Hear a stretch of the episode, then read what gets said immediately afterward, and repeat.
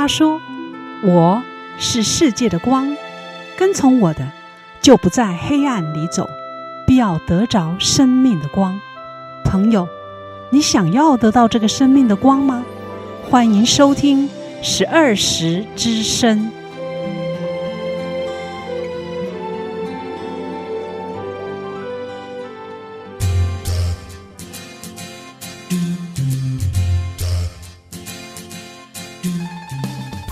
十二时之声的听众朋友，你好，很高兴我们星期六的早晨八点钟，我们在长荣之声相会。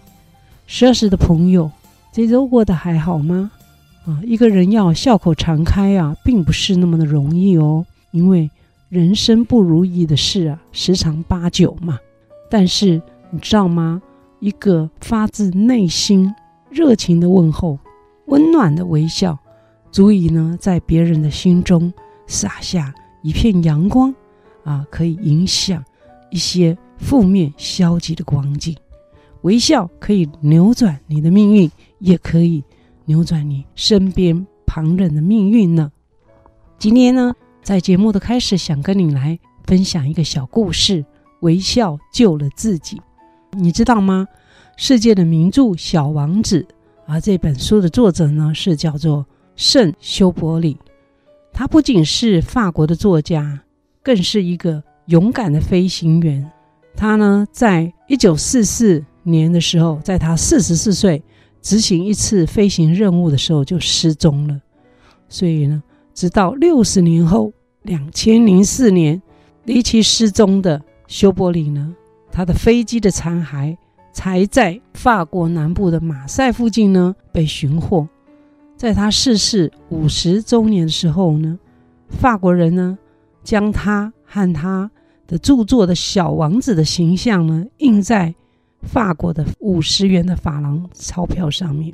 在第二次世界大战爆发前，就是一九三七年，修伯里呢，他曾经呢以记者的身份去采访西班牙的内战，在这次的战役当中呢，他成为俘虏。被关进了牢房里，看管他的这狱卒呢，像凶神恶煞一样，很粗鲁。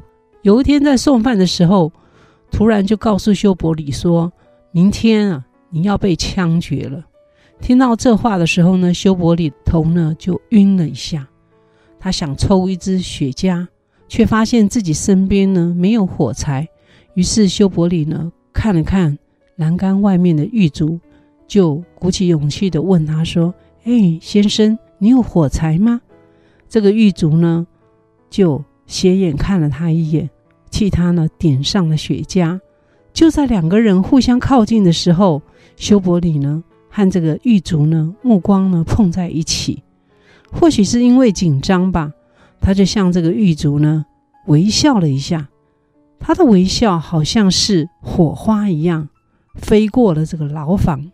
点燃起狱卒的微笑，雪茄点燃之后呢，这个狱卒微笑了，他的目光也变得温和了。这一刻呢，修伯里忽然明白啊，这个狱卒呢也是有血有肉的人。狱卒就问他说：“你有孩子吗？”他这个修伯里就点点头，两个人就开始说起对孩子的期望和今后的打算。说着说着呢。修伯里就沉默了，他流着眼泪，就对这个狱卒说：“可是啊，我再也没有办法看到我的孩子长大成人了。”这个狱卒呢，也掉泪了。随后，狱卒就打开了牢房的铁门，把修伯里从牢房里拉了出来。两个人在黑暗中溜出了监狱，一直走到了小镇外面。然后狱卒呢就松开了修伯里，一言不发的转过身就离开了。就这样，修伯里呢用一个真诚的微笑救了自己的一命。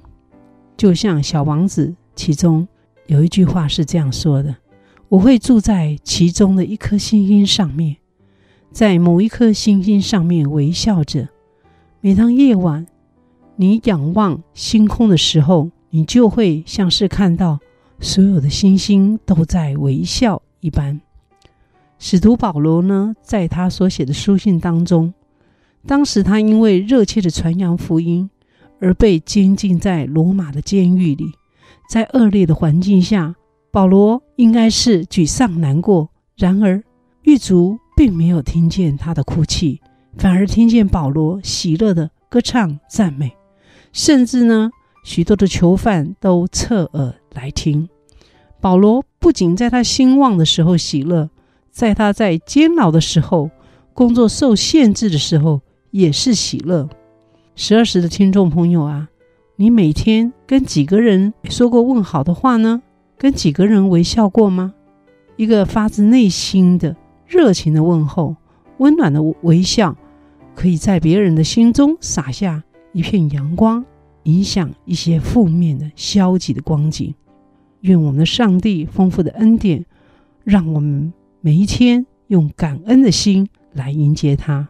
我们今天要分享的阳光小语是在以赛亚书六十章十九节：日头不再做你白昼的光，月亮也不再发光照耀你，耶和华却要做你永远的光，你神要为你的荣耀。日头不再做你白昼的光，月亮也不再发光照耀你。耶和华却要做你永远的光，你神要为你的荣耀。我们来欣赏诗歌《全能的创造主》专辑当中的“永活全能的神”。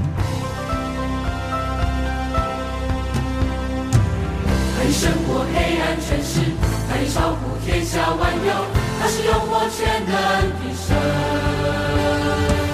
他的名要成为至高。他的国度满有荣耀，他是永活全能的神。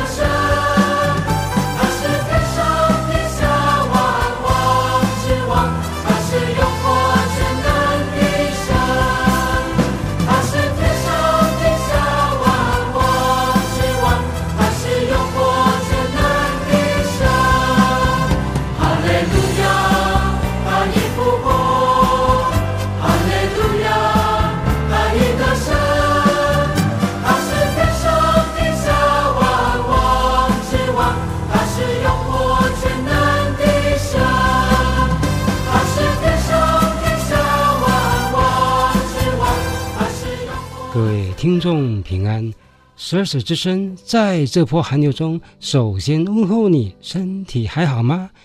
你的血压飙高没有？你的心跳是在每分钟标准次数七十五下左右吗？你晚上棉被够吗？报纸和电视上报道说，这波寒流已经有一百二三十个人死亡。但愿经过这次寒流的考验。你会发现自己身体健康的问题。旧约圣经箴言书上说，人的岁数是七十岁，强壮的有八十岁，其中劳苦愁烦转眼成空。十二时之声在此祝福你身体强壮，把劳苦愁烦抛诸脑后，以强健的身体活到一百二十岁。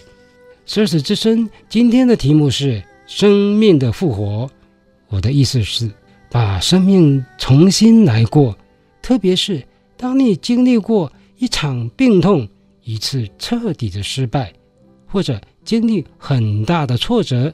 若是你有基督教的信仰，正如耶稣在世的时候说的一句名言：“生命在我，复活在我。信我的人，虽然死了，也必复活。”生命的复活。不能单指肉体，自我的悔改、自我的克制、自我的从头做起，都可以说是一种复活。奢侈之身今天要访问的许新在弟兄，就是在一次疾病中昏迷不醒，几乎是群医束手无策的时候，许新在弟兄在清醒之后，把一切劳苦愁烦都从信仰上得到解脱。许新在弟兄真正的忘记背后，努力向前，知道一个信仰耶稣基督的道理，昨非而今是，勇敢地重新站起来，那种生命复活的感觉，让他别无选择地在信仰坚持，以耶稣基督的道成为他。病后重新来过的勇气，欢迎你用心听一听许昕在弟兄在生命复活的见证。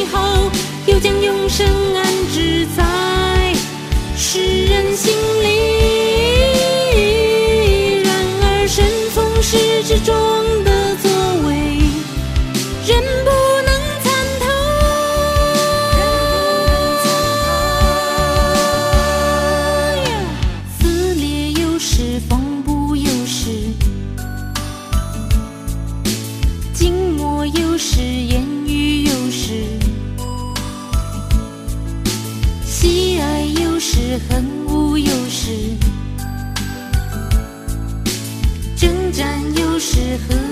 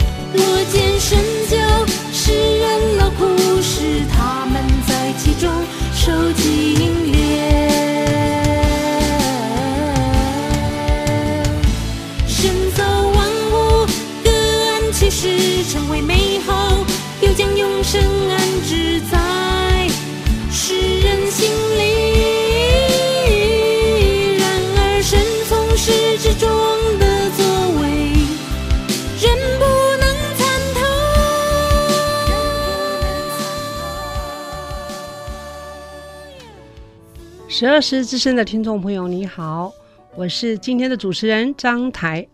我们很高兴的邀请到啊、一位朋友来到我们的节目。啊、他在一年前的时候，几乎面临了生死的关头，啊、几乎是不能救的。结果呢，他经历了这个神机奇事，所以在这个一年之后呢，他的身体康复之后，他身边的这个朋友啊，跟他在一起经历这件事情的时候的。保险商啊，建设商啊，装潢商啊，还有他大楼的朋友，听到他的见证呢，很多人都信了耶稣。这奇妙的见证，我们很高兴的邀请到许新在和他的太太吴明伦啊，来到我们的节目来分享这个见证。新在、明伦，你们好，你好，好各位听众你好。好，兴在啊，有你的身体一直都是很健康嘛？哈，对。结果是在去年的时候，是什么时候？你的身体是出了什么样的状况呢？你是不是跟我们朋友来说一下呢？我去年二月二十三的时候，我在工厂，然后看电脑的时候，发现我的电脑会跑，荧幕会跑，然后我就觉得怪怪的。那我站起来发现我在晕眩，然后身体就很不正常，我就马上请我的工厂的小姐帮我叫救护车，然后要送去医院。是您，因为你不能开车，所以你才会马上晕眩，就叫救护车。我那时候试着要开车，可是我连手连握着钥匙的力量都没有，钥匙都滑滑到地上去了。哦，所以救护车就把你送到哪里去呢？救护车就把我送到蜀立丰原医院。那到丰原医院，他是怎么样的判断你的这个病呢？呃，到丰原医院的时候，救护车一停在丰原医院的急诊处的时候，我的人整个人就昏迷了。那后面发生什么事情，其实我都不知道了。那我。后来醒来的时候是已经是六天后的事情了。嗯，中间六天都不省人事。对。哦，那是不是送到急诊室之后，医生有怎么样跟你去处理呢？呃，医生处理的事情，那过程里面就我的太太、我的姐妹，她最清楚这整个急救的过程。哦，所以你这六天当中你是都是昏迷。那我们请明伦来说说你先生啊，心在他到底是怎么样的救治的这个情形呢？嗯，那个时候现在回想起来，情况真的是让人都会紧张。那个时候我看到他在急诊室的时候，他已经口齿已经很难辨别他到底是要表达什么了，然后他痛到眼睛都张不开啊。那我觉得很严重了，但是当时因为大流感哈，所以呢医院里面非常忙碌。那医生给他的只是止吐剂跟止晕剂，还在观察。那在这么样的状况里面，我只好立刻就祷告。这个祷告之下呢，我感动，就是赶快让肢体他们知道。我让呃一位是张伯敬传道，一位是周学简医生，他们很快的也就把这个消息传出去。他们自己这也祷告，对，因为我们都不知道到底是什么原因。那呃就在这样的呃里头。我看见神是真的很快的垂听，马上就是张张传道呢打电话告诉我说，他听见神很清楚的用国语告诉他说，我用笑脸帮助你们。那这个周学简医生呢，他是我们教会的弟兄。他也非常资深的基督徒，他告诉我们说，他在祈祷当中看见有一个很大的黑影，要压向我的先生，哈，啊，似乎要来吞吃他的生命。可是呢，因着周医生的祷告呢，他不断的求主耶稣要挪走这个邪恶的力量下来，要保全这个许兴在的生命。而他很专心的求，居然就在他一边求呢，神就使这个黑影呢，他在祷告中，周医师看到有很大很大，一直开始变小，直到他说阿门的时候，这个黑影全部都不见了。哦，所以你就遇到这个状况的话，你就是祷告，自己迫切的祷告，对，还请教会里的同工一起祷告，对，有医生的基督徒，还有就是传道是帮你祷告，所以他们都有看到这个意象，就是认为这个上帝有在这个听你的祷告，对。那然后是不是医生就怎样去处理他呢？诶，感谢神垂听祷告，所以刚好呢换班，就是医院的医生在交班，来了一个另外一个医生。那我再去跟他沟通，请他把流程，就是检查的流程跑快一点。很快的，他们就发现呢，哦，电脑断层出来，原来他小脑呢有很严重的的这个出血状况已经压迫到其他的部位了，那马上就要决定要不要动手术。所以他本来急诊室是还慢慢观察，对，后来因为正好换班的时候换了另外医生，所以你就可以马上就是得到这个医疗了哈。对对，所以这一次很奇妙的哦。对，本来到医院去都是大客满哦，所以是因为流感嘛，所以急诊室里也不可能马上帮你处理了。是的。后来就是呃，我感谢主，因为前面有人祷告出来了，我知道这个是在我们神的手中，他会帮助，所以我赶快签这个手术的同意书。所以九点钟他就进入了这个手术室了。那呃，进入手术室呃之前，我问医生说大概会开多久？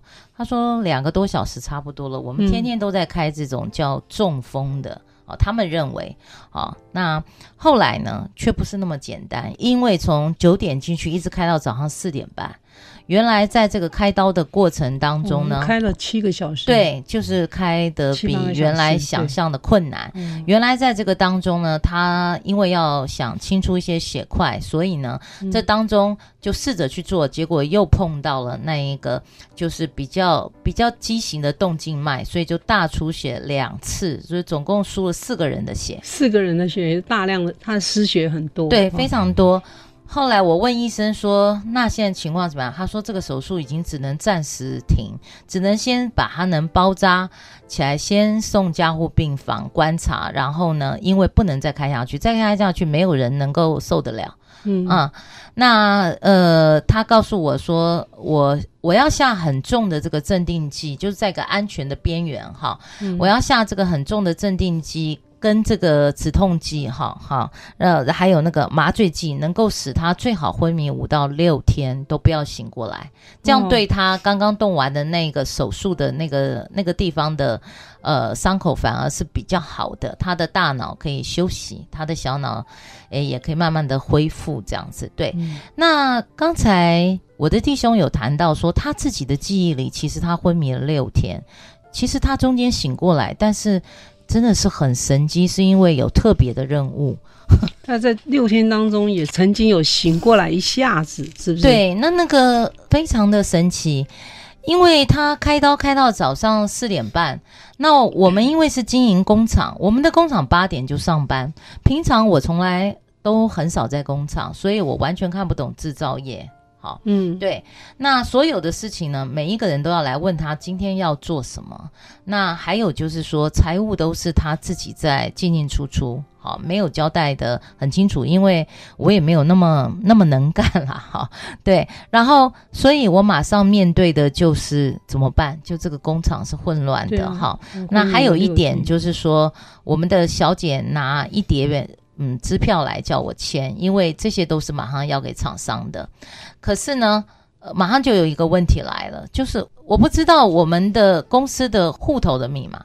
这公司来讲很危急啊。对，对啊，因为你要签支票。是的，所以财务你都完全不清楚。对，对，所以当时我就想到说，那我也不知道这个户头里有多少钱，我也不知道，嗯，那我也不知道怎么去启动这个户头，所以当时我询问一些人。嗯，我嗯没有信主的人就说你可以冒名签啊，或怎么样。那我问一位，这是同教会的一位做庭长的，他告诉我要去跑公家的这个流程去变更这个职务代理人，这个工厂的，嗯、可是要三到四个礼拜啊。那我心里想，不要讲三到四个礼拜，下个礼拜万一我们的钱。不能够支付，就说我们在那个甲醇里付的，嗯、呃，放的不够多的话，嗯、那马上跳票。就算这个人完全康复，他也受不了，因为工厂是他创业的。所以当时我看着工厂的机器呢，很茫然啊、哦，我只有祷告，我就说主啊，嗯、呃，现在是这个情况，你不帮助我，我完全没有办法，因为地上已经没有人可以帮助，我也不愿意去冒名签名，嗯、因为我是要遵守你的原则，诚实。而且我相信你允许这个事情，你就会介入帮助。对，嗯、那很奇妙的是，就在这个时候呢，呃，接下来大概几个钟头，我去吃面，好，然后呢，忽然这个蜀立丰原医院就来电话，那我就赶快赶着去。他们没有讲的很清楚，我十万火急，因为照医生的说法是，这嗯五六天内，如果我们找你，就是差不多了；如果我们没找你，反而就代表还好，嗯。好，就是还不是立立刻死亡。嗯。好，所以我非常紧急，可是我的里面好平安，一边赶车一边很平安。对，是这么危急哈，看起来是是非常紧急。几乎要死了，结果你对。你没有那么害怕，后来很急忙的冲进加护病房，我以为是很多人抢救的那种画面，没想到他居然一个人在那一间里很清醒的，稍微有人摇了他的那个床，让他稍微有点立起来。他看起来很疲倦，可是他看着我，嗯。而且他第一句话就认出我来，他就说：“你来啦。”好，那我那我看他神志很清醒，我都觉得很不可思议。对呀、啊，昏迷了六天，突然。不是，呃，这还不到六天，哦。这个才刚动手术完几个钟头后，哦那跟医生讲的完全不一样。医生不是说要让他睡五到六天？六天嗯哦，对，那我就觉得怎么会这样？然后我就进去，可是我看他认出来了，那我就赶快只好残忍一点，哈、凭着信心，我赶快问。嗯、呃，你什么什么银行的户头哈？你什么什么的密码哈？哦他好像想也没有想哎、他立刻告诉我，嗯，我愣了几秒，心里还在想，这会是真实的号码吗？，对呀、神听了很奇妙可是就在这个时候哈、嗯我感觉到有一个看不见的一把，好像一把长剑烫的，但是不伤害我，从我眉毛这边斜斜的划过去。照我以前的经验，我就知道神在说话。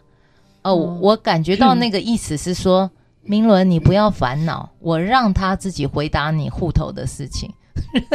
结果 他就说了，说完之后呢，几秒钟他就沉沉睡去了。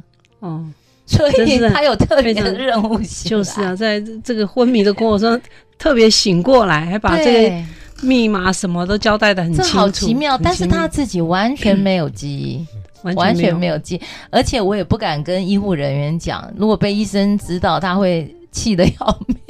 对啊、这个这个很奇妙哈。这个在这个生死关头的时候，看起来是几乎要经历死亡，在鬼门关前哈，他还是突然醒过来，把这个工厂的事交代，要不然你家里可能会跳票，整个的工厂都不能运作。因为两边都要顾啦。神真的听了你的祷告，哈对，神实在是立刻做。对，神怎么去医治他？等我们下一段的时候再请他来分享。啊而且经历了这一次的奇妙，你们好像从这个试探当中，神的恩典真的够你们用，你们得到了更多。那我们就先来欣赏诗歌《伟大奇妙神》专辑当中的赞美神。哈利路亚！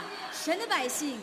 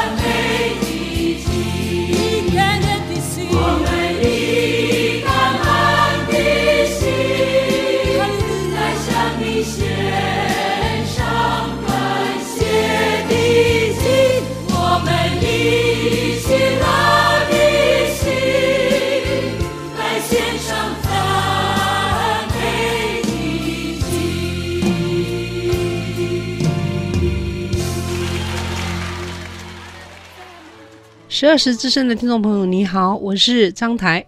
我们今天很高兴的邀请了许新在、吴明伦来到我们的节目啊、呃，分享上帝在他身上的奇妙和他的大能。新在啊，你这个身体一直那么健康，突然呢就是小脑哈、哦、爆裂，输了四个人的血，这个情况非常的危急。然后到急诊室里去哈、哦，医生也没有马上去处理，几乎。再拖延一些时间，可能就变成没有办法救治。那后来的情形是怎么样呢？呃，我三月五号的时候就从加护病房转到了普通病房。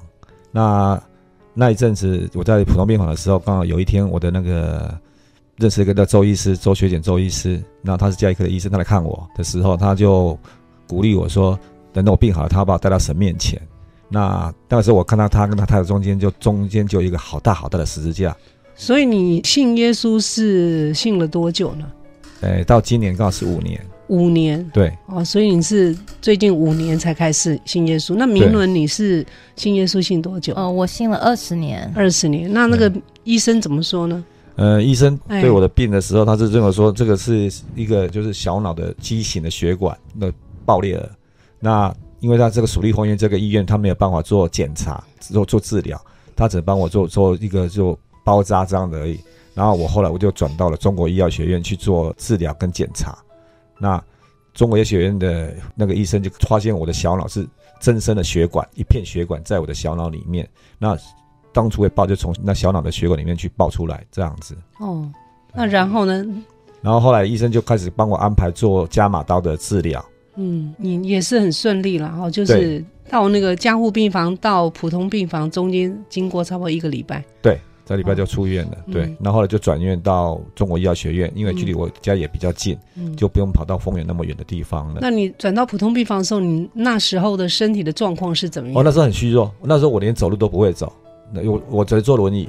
眼睛啊，或者其他部分呢？都完全都就视茫茫的，就是眼，眼睛也看不见，对，看不看不清楚，不是看不见，身体也非常虚弱，真的虚弱，哦、我根本就走路就会摇摇晃晃，然后就一定要人从我后面把我抓住，我才要帮我走路。嗯，对，那所以就回家去要接受长期的治疗。这一段时间是怎么样治疗呢？嗯，后来我就三月八号我就出院了。嗯，出院了以后我就先去中国挂门诊。嗯，那医生就帮我排做检查。嗯，那检查后来检查了以后，他就帮我在四月十二帮我做那个伽马刀的治疗。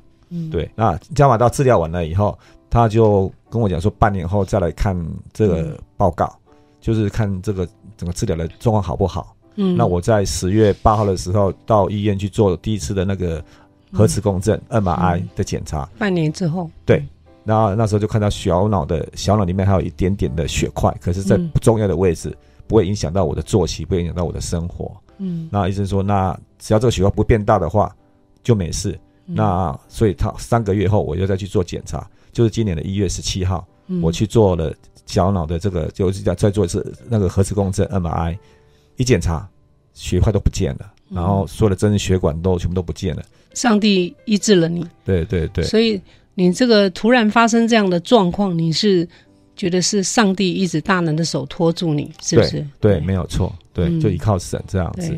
你身体一直都那么健康，这是很意外嘛，对不对？对对对，没有错。那你也是一个中小企业老板啊，就对突然发生这种状况，那怎么来处理？你太太以前对你工厂是完全都没有在插手的，对。现在你什么都不知道，那怎么办呢？对，如果说神是很奇妙的，我那个那一阵子就我太太去工厂，嗯、然后帮我就先处理财务的问题，处理完了，嗯、那工厂事情就我又。后来找了一个以前的老同事来帮忙，就帮忙处理一些工厂的一些运正常的一些运作的一些小事情。嗯，那那时候我身体很虚弱，我大概一个礼拜去工厂大概是两次，然后去可能因为身体很虚弱，不能处理什么事情，大概两个两个小时我就要回来了。嗯，然后一到五月的时候很神奇，我那个加医科的医生周医师，他跟我跟我突然提醒我说，我要去那个做那个什么，是要回工厂去每天去看工厂。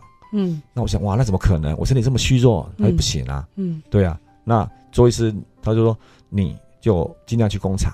然后他没跟我讲原因。嗯，然后到一个月以后，他还跟我讲说，原来是神跟他讲说，哇说工厂是我的亲戚一母，我、嗯、这是我的事业，哦、我要一个人把它看好。哦，对，不能让这个地方出问题。对，啊，神对这个工厂是有祝福的。生命这三个月，身体还很虚弱，对。哦，结果你周医师，你的教会里的人叫你要回去，对，就是说这个工厂是神会看顾了哈，对需要你回去，哈，对对对，所以你在这个你生病的过程当中，你看都是神的恩典了，对，哦。没有错，哦，对。有这样子的带领，你看这个在急诊室里的救助，还有那么多人帮你祷告，对，还有就是说你你太太一直哈都。不会害怕，对，一直都很平安。我觉得这也是神的恩典啊，要不然我们一般人都是吓慌了哦，都想说怎么会发生这种事情？而且你突然是一个家里那么重要的人物，这个工厂的事情他也不能处理的，发生这样的事情，没有想到你在昏迷的六天当中，你还可以把那个重要的事情给他有一个交代，真是神奇妙的这个带领。对对对，没有错。那明伦呢？你看，你这个心在哈生这个病啊，你也是看到这个神的大能。你在哪里看到这个神的大能和恩典呢？嗯，我觉得真的很感谢，是说透过这样心在这么软弱，我说他的身体，可是我却心里面当时是有一个偷偷的喜乐。因为我的弟兄很能干啊，在这世界上很能干，所以呢，你要什么事情都可以处理得很好。他是个精明又勤劳的人。然后那嗯，但是在他自己身体这么软弱当中，有的时候他体力上，他祷告几句他已经很累了，他只好趴在餐桌上跟我继续祷告个几分钟的时候，我看见的是，其实他里面的那一个向着主的那一个。那一个单纯的信靠的心是越来越茁壮，这就是我心里一路所求的。那我看见神就这样做，呃，我觉得我作为一个姐妹，我能够看到我的弟兄跟神有真正的关系，真实的知道神是大医生，是单纯的，呃，是那样的爱他，而且呢是无所不在垂听祷告的。他的信心是他自己经历的，他看见他的生命这么软弱的时候。全部没有一件事不是靠主，没有一刻哦，就是他可以离开神。我觉得这真是我们家的恩典，所以我可以说经历这件事情呢，在这件事上，我们灵命反而是进步，我们夫妻同心合意。那另外就是呢，呃，也因为当时我们正在搬新家，装潢到一半。可是呢，就我开始跑加护病房，所以装潢就只有暂停，之后要到比较适合的那一段时间再回来把它收尾。所以在这个过程当中呢，呃，很多人都知道发生了什么事，因为我会去解释。后来他们亲眼看到我的弟兄一堂复健课都没有上，而是神一步步带领我们，一天祷告拖住一天。那他们看到了都都觉得很不可思议，对，虽然他们没有信主，但是他们呢，到最后呢，因为听完我们的这见证，每一个人都说，那他愿意信主，那我觉得很奇妙，因为呢，如果我们一点点的这样的受苦哈，但是呢，却能够呢换来很多人能够认识耶稣基督是真神活神。我觉得没有比这更大的恩典了，嗯，这根本是我跟心在不配的，对，嗯。但是我们如今回头来看，看见当时在软弱的时候，跟神说：“神啊，我们体力到也不能去工厂。”好，然后呢，他睡醒已经是早上九点半了，工厂八点其实就开始了。我们每一刻常常都要为着呃工厂来祷告，为着自己的身体，为着脑里面的所有的复原祷告，呃，一件一件大大小小事来祷告。我们看见是主真的是垂听我们祷告，因为现在才呃开春完，好，就是新年过后，我们结算去年发生事情的去年一整年呢。呃，我们所赚的钱真的是神垂听我们的祷告。我们工厂所赚的钱没有比他没发生病之前的再前一年要少，是差不多的。上帝在帮你管理哈。可是这当中其实呢，他没有办法上班。好，那到后面几个月，他勉为其难的开始，呃，就是一天他只能去到十二点。他常常说他是小一学生，他就放学了。哦。对，所以所有的东西有没有量给我们的变少？嗯、没有，神自己证明他是神，他是我们一切的好处。对，不在他以外。对，他身体真的证明对啊，身体虽然是还没有恢复，是哦，上班的时间也减少了一半，可是你的获利并没有减少，而且我们还带人信主。而且呢，这个呃，我们的孩子因为亲眼经历这样的事情，啊我们的孩子对神是五体投地。要传福音不是那么容易，结果因为你们的生病啊，让你身边的朋友都蒙福啊，都得到祝福。你看到你们这样的见证哈，对，哎，所以那实在是神自己会做的好奇妙。因为我儿子在那段时间。常常回到台中来，他本来在台大医学院读书，结果都带着书进加护病房跟病房读。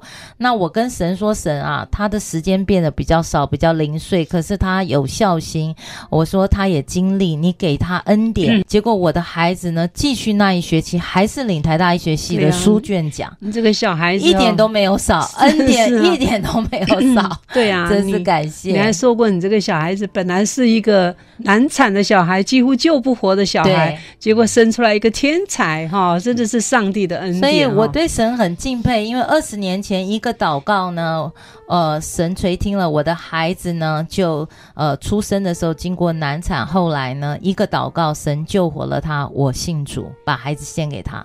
二十年后他救我的先生，啊、所以一家三个人就发生这么多的恩典。对呀、啊，我们真的是。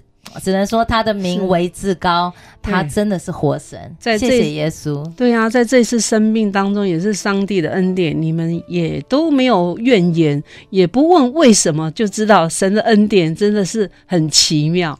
嗯，真的是不经过这次病痛，你没有发现你的孩子那么认真，你们中间的亲子关系也不一样了吧？对。所以，现在现在回想到去年一年，我觉得他真的是信心跟灵命都有大跃进，所以我就觉得哇，这是我的福分。就是啊，就是虽然生病，可是你家里遇到了一些什么房子的买卖啊，正在处理的问题，上帝也帮你们安排的好好的。你是不是也说一下？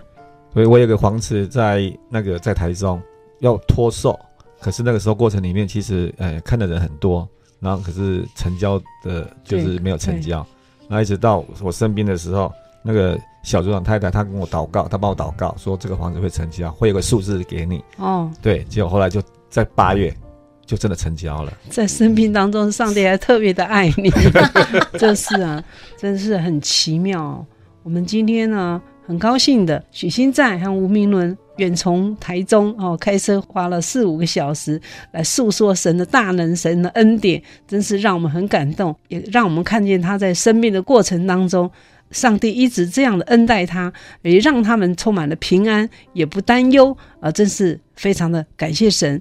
十二时的听众朋友，你们听了这样的见证，你会发现呢，我们有上帝可靠的人，有耶稣可靠的人，是多么有福啊！希望今天的见证能够对你有所帮助。我们欣赏诗歌，传扬他的爱。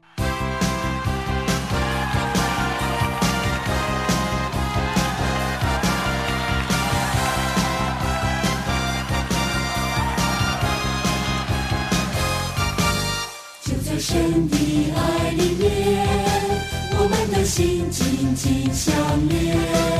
虽然经过许多考验。仍然欢欣歌唱到今天，一生为主而活，是我们不变的心愿。我们要传扬他的爱，从今直到永远。哦，主的话在我们心田，带领我们勇敢向前。哦，主的爱。在我们中间，赞美歌声永不改变。他的平安喜乐无限，更有丰富的恩典。我们要传扬他的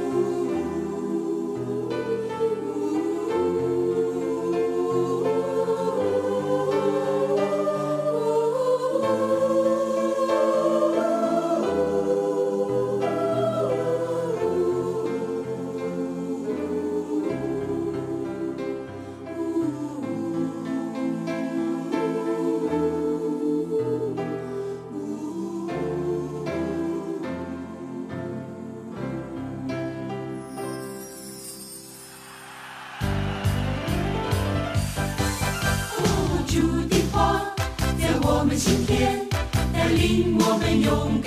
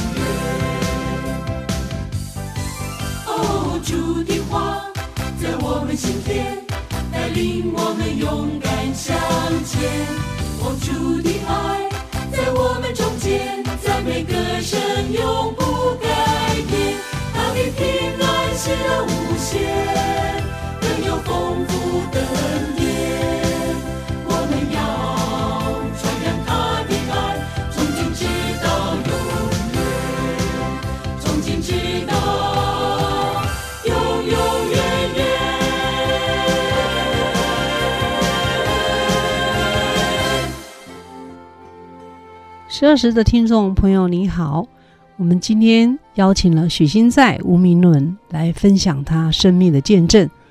啊、他小脑破裂，输了四个人的血，大量的出血，昏迷了六天，生命几乎濒临危险。可是上帝出手医治了他，啊，所以他不远千里的从台中啊来回开车五个小时，都要来分享上帝的奇妙，上帝的大能。因为他确实配得这个荣耀赞美，在生命的过程当中，啊，上帝的带领让他们不担忧、不害怕，知道呢，上帝在掌权，上帝与他们同在。在他身体恢复的过程当中，呃，一年的时间呢，他呢一半的时间都在休养啊，可以工作的时间只有一半的时间。可是他工厂的获利呢，居然不减，原来是上帝呢在管理。再来呢，他经历了这个奇妙的见证呢，把这个见证分享出去啊，让他得以呢来宣扬这个神的大能，这么美好这个见证，使得他身边的朋友呢都因此得到祝福，很多人呢都接受了上帝，成为一生的这个祝福。十二时的听众朋友。你听了之后，是不是也受到了感动呢？啊，我们信主的人是多么的可靠！我们的生命，上帝为我们做主，我们的天赋啊，就是我们的管理者。我们的生命呢，不害怕，因为我们有希望，因为我们有平安。在最后的时候呢，来跟你分享一个信心的故事啊，你只要相信就有。这英国的传教士啊，戴德生啊。从英国远渡重洋到中国的内陆呢，去传福音。有一次啊，他和他的童工出去做工，路上呢没有办法买到食物，肚子也很饿。戴德生却唱起歌来：“哦，感谢主赐给我们这些饮食。”他的童工听见呢，就苦笑说：“啊，饮食，饮食在哪里呀？”戴德生也就笑着回答说：“离这里不远呢。”我们的父亲知道我们肚子很饿，他会很快的就送给我们餐点来吃了。等到来的时候，你必须先谢饭，然后才能吃。我却能够马上吃，因为我已经先感谢了啊。果然不久就有一个人来卖米饭，非常的好吃。信呢，就是说你还没有得着，就已经先来感谢了，这才是真信心，就像是。马太福音当中二十一章二十二节说的：“你们祷告，无论求什么，只要信，就必得着。”十二时的听众朋友，只要信，相信上帝必掌权，你相信这一位上帝，你就有数算不完的福气了。你愿意相信吗？今天十二时的节目你喜欢吗？你可以来跟我们分享你的心得啊！最近有朋友。打电话、写信啊，来要这个节目的 CD，甚至函授课程，也让我们觉得我们传的福音是很多人都得了帮助。谢谢你的支持。啊如果你有心得或者是有什么意见要跟我们分享你也可以在礼拜天的十点钟来到我们十二时教会来认识主耶稣。你也可以到附近的教会来认识这一位全能的上帝。我们有圣经的函授课程还有节目的 cd 来赠送给你。啊希望你来索取。最后在师根声中跟你说再会喽